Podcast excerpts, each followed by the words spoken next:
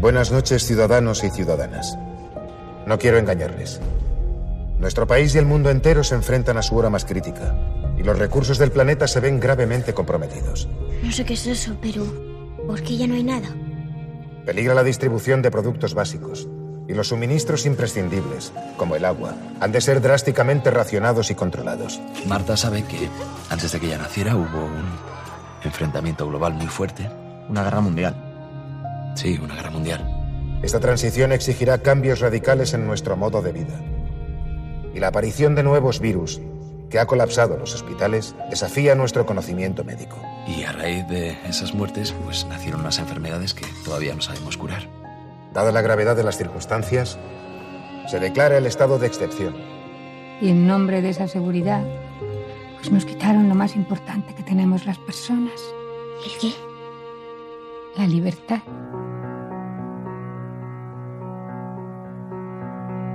En Onda Cero, toma la pastilla roja. Everybody knows that the dice are loaded.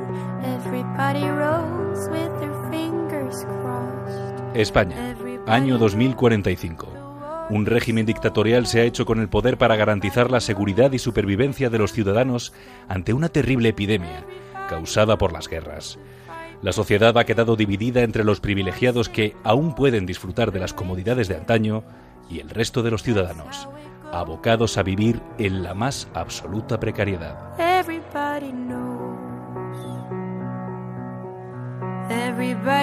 Esta es la premisa de La Valla, la serie original de A3 Media Televisión que ha revolucionado la ficción española. Una distopía patria que explora muchos de los conceptos que venimos escuchando estos días con la crisis del coronavirus. Epidemia, contagio, cuarentena. Daniel Ecija, creador de, de La Valla, de esta revolución de la ficción en España.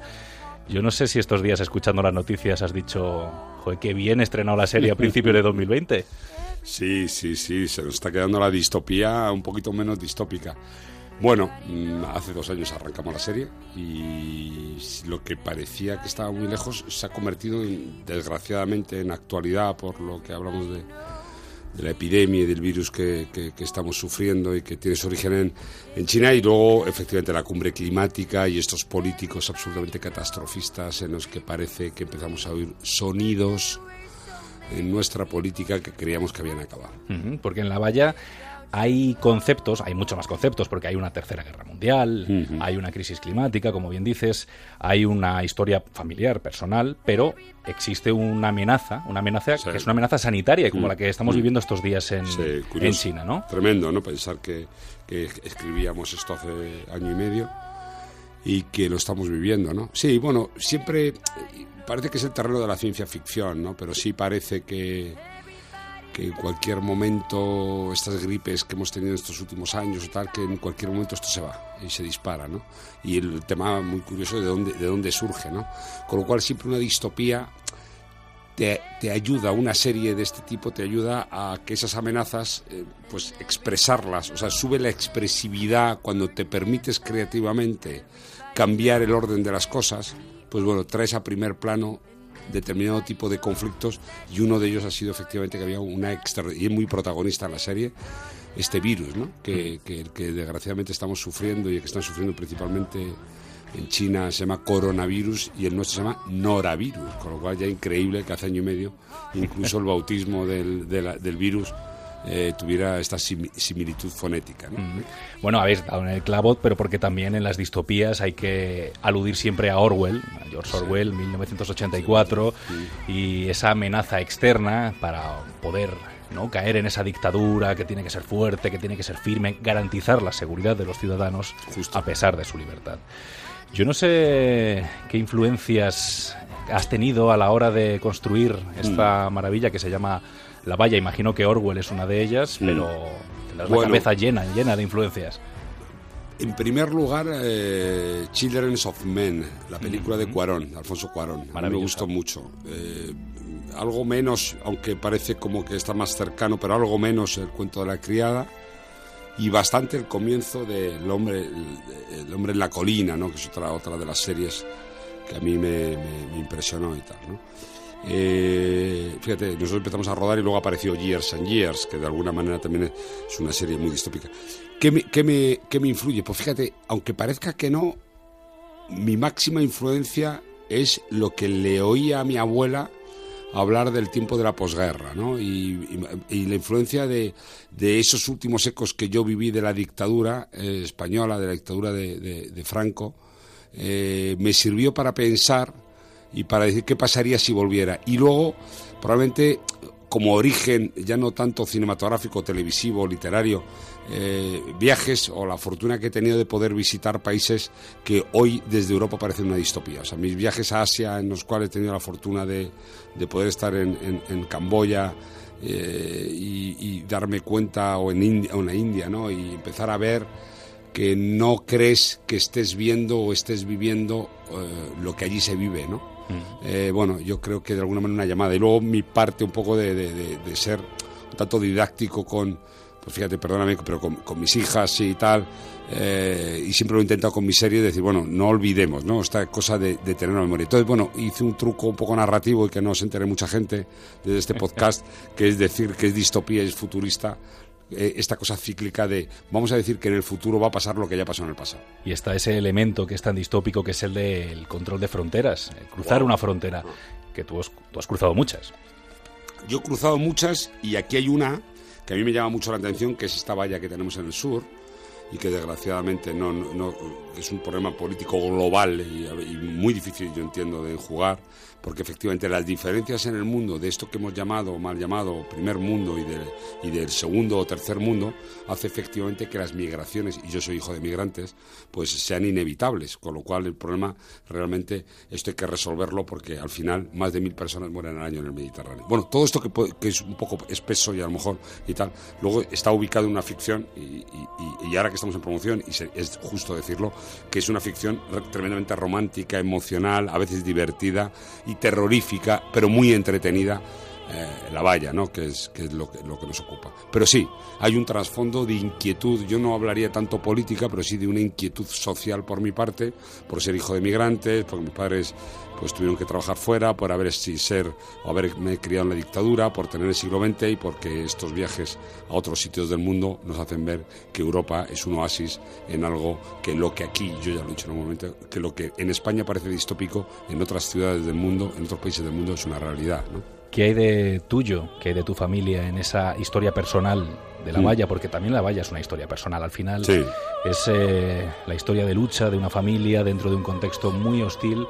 Eh, ya me has contado, hijo de, de migrantes, habéis cruzado muchas fronteras.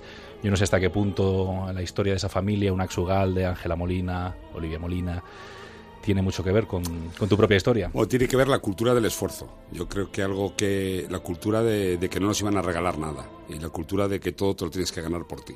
Esto yo creo que, que sigue ocurriendo, ocurrirá, desgraciadamente, y es de donde yo vengo. Yo vengo de, de- de, pues, una familia que donde sabíamos que no nos iban a regalar nada, donde veníamos, éramos gente muy humilde y donde todo nos iba a costar mucho esfuerzo y, estábamos en el lado equivocado de, de- aquella dictadura y mis padres pues estaban pues esto no, existía clase media y éramos clase trabajadora. Pues, lo que era la mayoría de este país ¿no?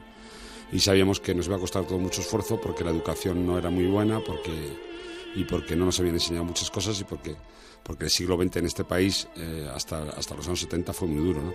Bueno pues, pues eso es- de esto habla de esto habla la valla la valla habla de un grupo de humanos que le iban a poner cosas muy difíciles pero que son y en esto no, no quiero parecer, pero estos tíos son fantásticos, ¿no? Estos personajes del- de, la valla son gente que mola mucho y que es fantástica, que es muy, que es gente que quiere hacer mu- y, y que, y que va a acabar teniendo en su mano cambiar el destino de su país, no solo el de ellos, sino cambiar el destino. O sea, habla de unos tipos que van a, a- ser capaces de cambiar eh, su país y de tener al alcance una revolución de una manera accidental, ¿no? Y luego es una historia de amor, es una historia de amistad, es una historia de compromiso, es esto que me gusta a mí tanto, que es tratar de buscar emociones absolutas y completamente, no diría primarias, sino las únicas que hay, las cuatro o cinco cosas importantes que creo que nos mueve al ser humano, que tiene que ver con los nuestros, con la cercanía, con el amor, con la amistad y con, y con, y con, y con tener y con tener salud y cuidarnos los unos a los otros. ¿no?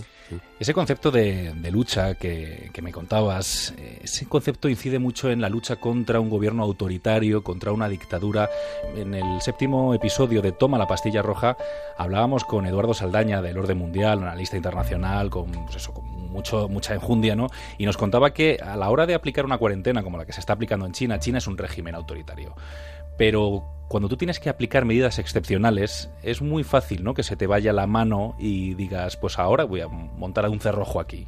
Ahora voy a ser autoritario de verdad. Claro, en la valla ocurre eso. De repente se aplican medidas excepcionales y a partir de ahí hay alguien que decide aprovecharse de esa, de esa situación. Esto es una cosa que hemos visto muchísimas veces en la historia. Bueno, y es una cosa que hemos visto mucho en la historia. Esto de tratar de, de, crear un extraordinario, de, alguna manera generar un nuevo escenario con muchos menos derechos, es de lo que intentan, ¿no?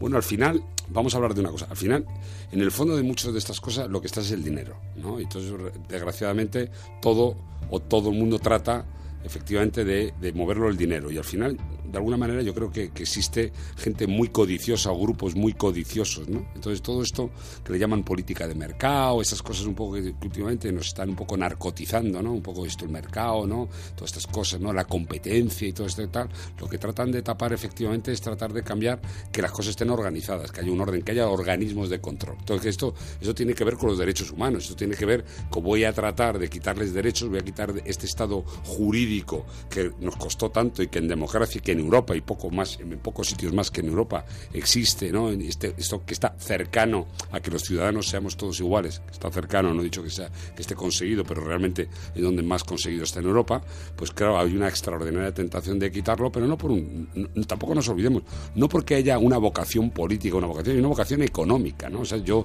eh, respiro como en este país resulta que ahora hay una extraordinaria estrategia de enfrentarnos a nosotros, ¿no? A, los españoles y a todos y tratar de hacerlo todo muy simplista, es algo de lo que trato de hablar de la valla, de que todo sea binario, ¿no? de que todo sea muy fácil de entender, o sea, discursos claros y tal cual. Bueno, no, olvidemos que todo esto parte de una cosa también que están tratando de decir, eh, yo creo que empieza a haber movimientos en que no les interesa que todo el voto de cualquier ciudadano valga lo mismo todos los votos. Entonces, esto yo creo que empieza a haber un movimiento por tratar de de la, de la democracia y de lo que ha alcanzado Europa, yo creo que a algunos no les viene bien.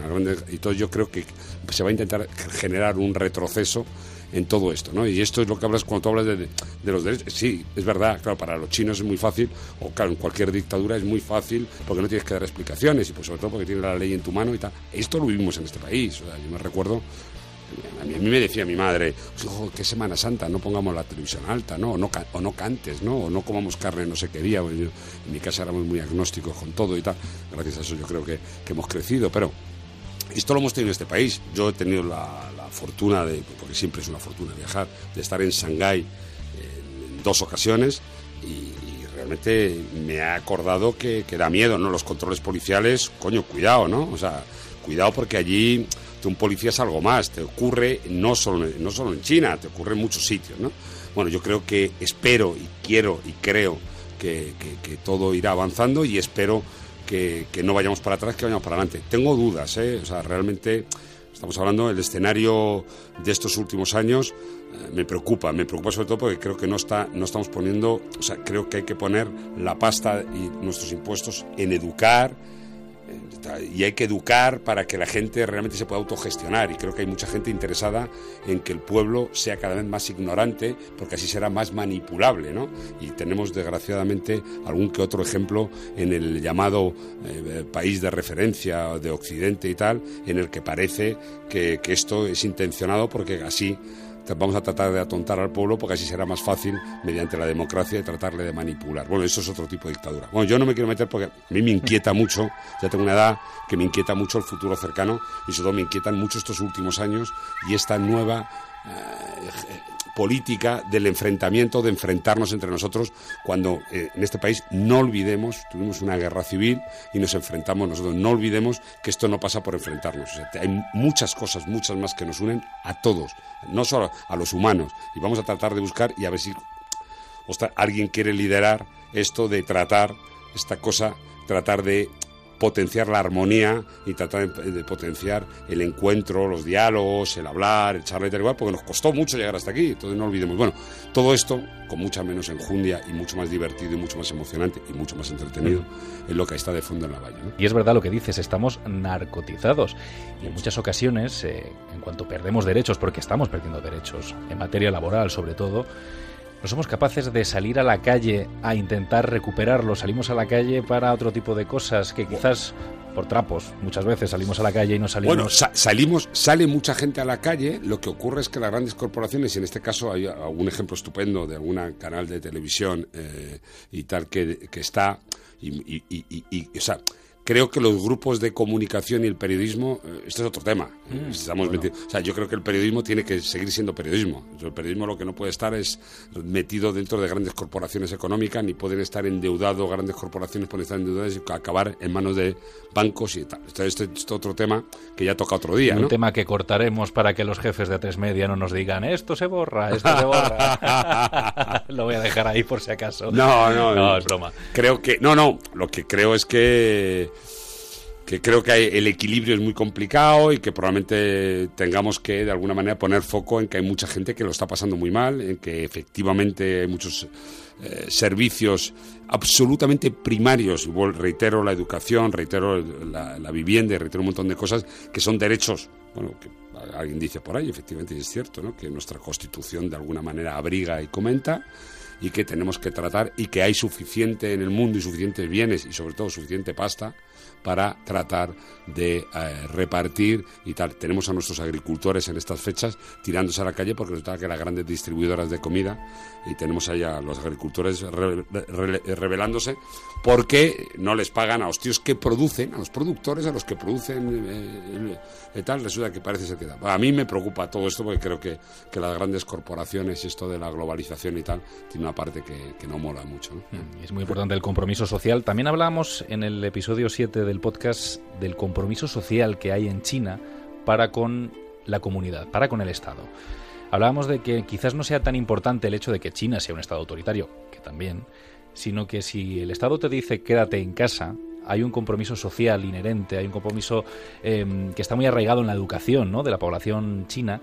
Y yo te quería preguntar, si ocurre una crisis, ¿no? El coronavirus o el virus de la valla, en este caso en España, de repente hay que poner cerrojo, hay que encerrarse en nuestras casas, sale Pedro Sánchez y nos dice, quedaos en vuestras casas. ¿Tú crees que nosotros tendríamos ese compromiso? Yo creo que sí.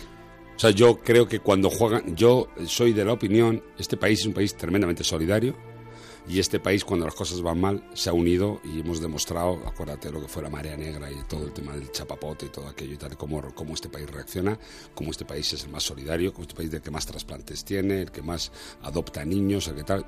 Esto aquí en el aquí por la zona esta sur de Europa somos gente con bastante sensibilidad. No, No digo que en el norte no la haya, pero vamos, lo que sí se constata es que en el sur, sobre todo por esta zona, somos un país bastante, permíteme la, un país cojonudo Mm. y con una gente fantástica.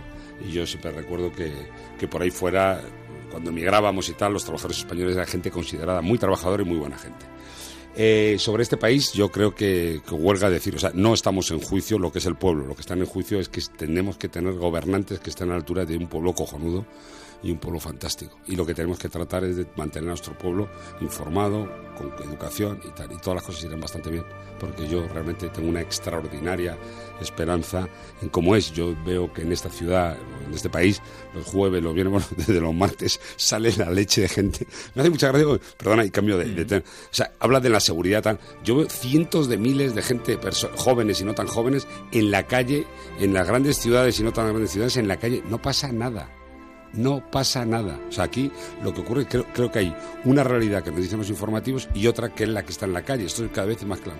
Yo veo miles y miles y miles de personas en la calle todos los días y no pasa nada. En una ciudad como este, como Madrid hay tres o cuatro millones, de los cuales los jueves y los viernes no tiene que contar los viernes lo que es, está todo el mundo en la calle. No pasa nada. La gente es- gente, yo creo que aquí también con el tema de la seguridad hay un gran negocio. Esto es lo que mola mucho y es muy, muy interesante decir que hay problemas de seguridad, porque ahí hay mucha pasta, mucha pasta para que te pongas una alarma, para que tal, dentro de poco alguien querrá incluso que, tengamos armas y estas cosas, porque otra vez volvemos a hablar de que está la pasta detrás, el dinero detrás. Bueno, yo creo que es un país muy pacífico, no este, yo creo que el ser humano ser humano, yo soy de opinión de que, que el ser humano es, tiene unas cualidades fantásticas y yo lo que creo que lo que hay es mucho intencionado y hay mucha corpora, hay mucha economía y resulta que esto de, de la economía del consumo tiene que provocar un continuo estado de ansiedad de consumo y estado tal. ¿no? E inocular el miedo, que es una de las bases de, de la claro. distopía. Al final, tú hay una frase muy buena que dice, eh, sobre todo con el tema de las enfermedades, lo decían con el ébola. El ébola ya estaba antes de que llegara. O sea, te inoculan ¿no? la amenaza del ébola cuando tú alrededor no tienes el ébola. No existe el ébola en este país, pero te están inoculando esa amenaza.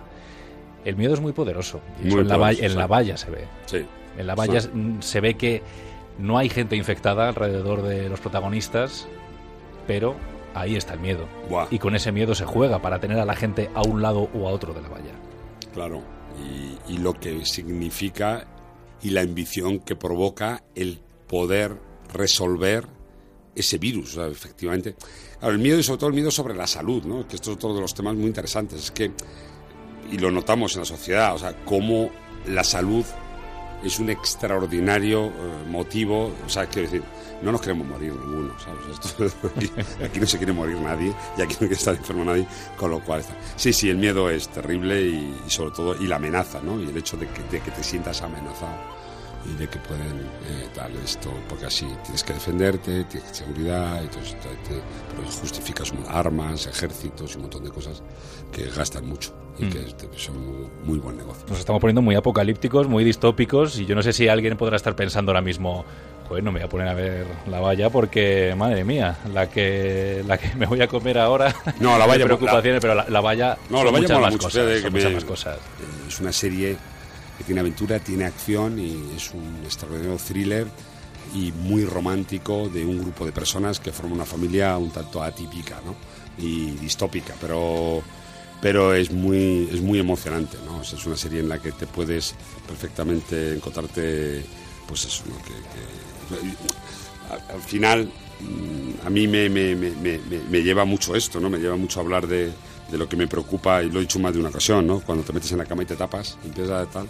En, la cama me preocupan cuatro o cinco cosas y suelen ser conflictos de primer orden y nunca suelen ser eh, esto de lo que estábamos hablando antes en la entrevista, no suelen ser mis hijos, mi familia, mi mujer, mi, y tal, y el amor y el desamor y, y la salud y no perder a los míos de una manera accidental o demasiado temprana. ¿no? Desde que salió lo del coronavirus, desde que estamos bombardeados por todos los sitios con el tema del- de la epidemia, Mm. eh, no sé si sabes que la película Contagio de Steven Soderbergh ha aumentado sus búsquedas en, en Ah, no Google sabía.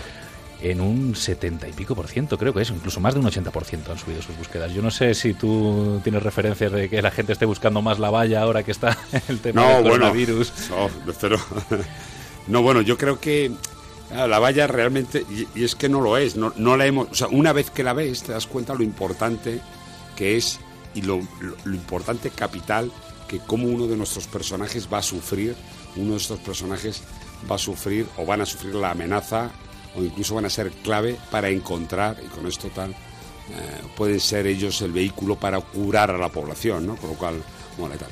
Sí, ¿sabes lo que creo? Que una vez que en A3 Player, vamos por el capítulo 3, una vez que en A3 Player eh, se vea más la serie y empieza el boca a boca, efectivamente esto que esto que tú estás diciendo va a ser curioso, ¿no? O sea, na- nadie, empezamos la entrevista con esto, ¿no? Empezamos a hablar tú y yo con quién iba a pensar que hace casi dos años algo que era tremendamente distópico está absolutamente ahí, aquí, ¿no? Es, es tan actual, en este caso estamos hablando del virus, del coronavirus, pero va a ser tan actual, efectivamente, está, y hemos tenido ¿no? la cumbre climática en la cual hemos oído frases verdaderamente que están en la serie, ¿no?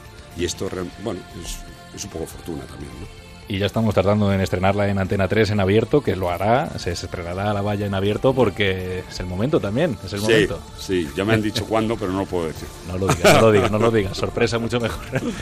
Daniel Ecija, muchísimas gracias. ¿eh? Muchísimas gracias. Toma la pastilla roja. Un podcast de ciencia ficción, cine y futuro. Dirigido por Andrés Moraleda.